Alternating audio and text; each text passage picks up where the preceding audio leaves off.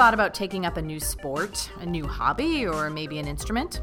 If you're an adult, especially in middle age, learning new things is essential to keeping the brain fit. In this episode, we speak with a neuroscientist who is trying to not only prove the use it or lose it theory, but show us why keeping the body moving can also do our brains good. I'm Audrey Hamilton, and this is Speaking of Psychology.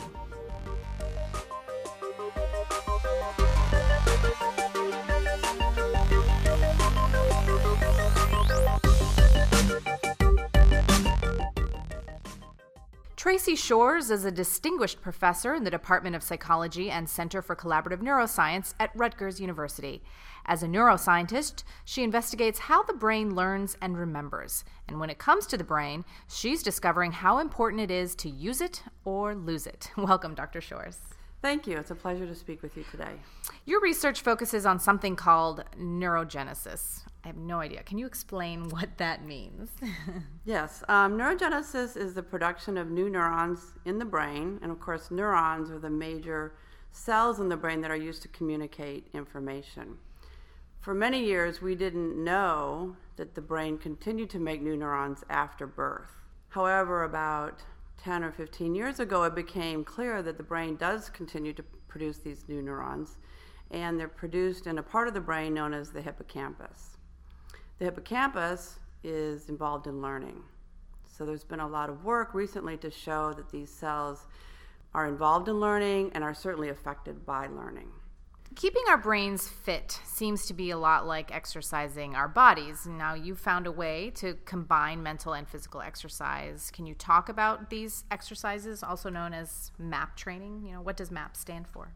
Sure. One of the things that's really interesting about these new neurons, not only that they that they exist in the first place, but they're also very responsive to conditions that people engage in in everyday life. So, for example, the cells are produced, more cells are produced in response to aerobic exercise. So if uh, this is a laboratory animal, a rat loves to run, and if it runs uh, continuously, it produces many more cells than it would uh, otherwise produce if it was sedentary. Hmm. We also know, though, that m- many of these cells, once they're born, they die. So the cells are generated, but then between two and three weeks after they're, be- they're born, most of them perish through a process called programmed cell death. So, one of the things that my laboratory has been interested in, has been investigating for nearly a decade now, is the effect of learning on these new neurons. And basically, what we find is that animals that are trained to learn something new keep the cells alive. If animals um, aren't trained to learn something new, or if they're trained and they don't learn, the cells continue to die. So it really is an example of use it or lose it. So in the case of exercising your muscles, of course, you want to exercise your muscles to keep them to maintain their presence. In the same way with these new neurons, if you learn something new, as long as it's challenging and you're successful at it, then the cells will survive. We've also determined that the cells, once they're rescued from death, they remain indefinitely. Hmm. So basically, they become, you know, incorpor- so-called incorporated into the rest of your brain. Hmm. And so I kind of wanted to take some of this information and, and develop it into an intervention that could potentially help people. And so we devised this intervention. It's called MAP training because it stands for mental and physical training. And we've been providing this intervention to several populations essentially what happens is um, our participants engage in 30 minutes of aerobic exercise, and the idea is that we're increasing the number of new neurons in their brain during this process. And then they engage in 30 minutes of focused attention meditation. So, as you probably know, meditation is a very effortful learning process, mm-hmm. and we use a, um, a type of meditation where the participant sits in silence and counts their breath.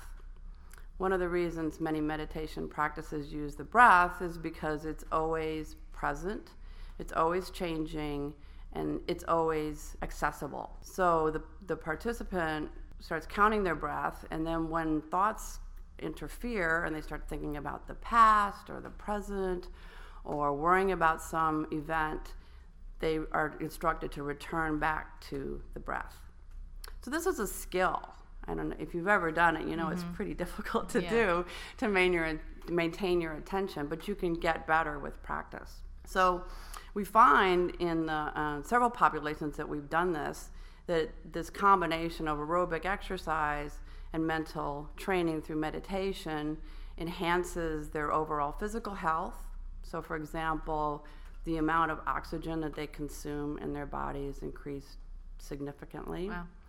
We also find that their levels of depression are significantly reduced, their levels of anxiety are significantly reduced, and um, perhaps most importantly or most uh, impressive is the change in rumination. Mm. You know, rumination is this process where someone repeats memories or goes over things from the past over and over. And women, in particular, are particularly inclined to ruminate about the past. And so, one of the things that this this intervention seems to do is is lessen that tendency, and that makes people you know happier and more present in their lives. You just mentioned uh, women and how they tend to ruminate more. You know, what has your research shown regarding how women and men learn? Do they learn differently? They do learn differently. It's hard to make sweeping generalizations, partly because it's such a uh, volatile subject, I would say. um, but there are some differences. You know, uh, men tend to do better at spatial tasks. Women tend to do a little bit better in verbal-based tasks. Mm-hmm. Um, in laboratory animals, we see fairly striking differences. And I have to say, the good news for females is, is female rodents at least tend to learn better than males and on many tasks and one of the nice things is that then they rescue more of these new neurons yeah I think the important thing about sex differences is to realize, though, that these are differences in the distribution. And so, any individual, obviously, we can't predict how well they would learn just based on their mm-hmm. gender. Yeah. But once we appreciate sex differences in learning or other cognitive processes, we can apply those to sex differences in mental illness, for example. So, one of the things I've always been intrigued by and concerned uh, about is the tendency for women to express symptoms of depression mm-hmm. and PTSD and anxiety. And, and, they do so much more than, than men typically do. Mm-hmm.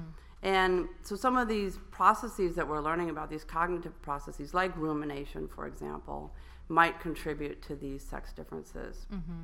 Can you give me an example of something you do to keep your brain fit? Um, meditation, or we do you do brain exercises? I'm just curious as to how you yeah. take what you learn in your lab yeah. and bring it out into your real life. I mean, being a scientist actually is pretty challenging. I was going to say that's one big brain exercise. It is a good exercise, and it's always changing, and you always have to learn new things, and it's always effortful. It requires a great deal of effort. So I feel lucky to have had such a interesting career. I do like to exercise, in particular, exercises, not just exercise alone, but I like exercises that en- engage your mind somehow with activities like sports or dancing or something where you really have to think mm-hmm. while you're exercising. I do meditate. I only started meditating about mm, seven or eight years ago. You know, I, I don't know if I could say I like it it's I know it's useful and I find it interesting. Yeah. But it's also difficult. Yeah. So I, I imagine if you're doing it well, it takes a lot of effort. It does, yeah. and you have to kind of make yourself. I have, at least I find, and I think a lot of people that meditate, they they have to make themselves do it. Like mm-hmm. I have to say, okay, now I'm going to meditate. I feel like I'm not, you know, very centered, or I feel like I'm really anxious, and you have to make yourself sit. I think the main thing that we I wrestle with as an older adult middle aged to older adult is finding you know new ways to really challenge yourself. I think as you get older, you know you tend to go back to doing activities that you already have done.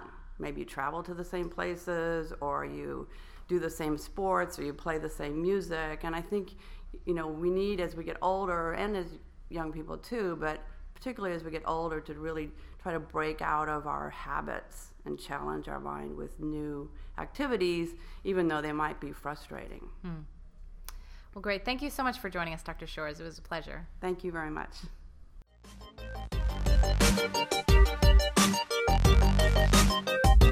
To listen to more episodes, please go to our website, speakingofpsychology.org. With the American Psychological Association Speaking of Psychology, I'm Audrey Hamilton.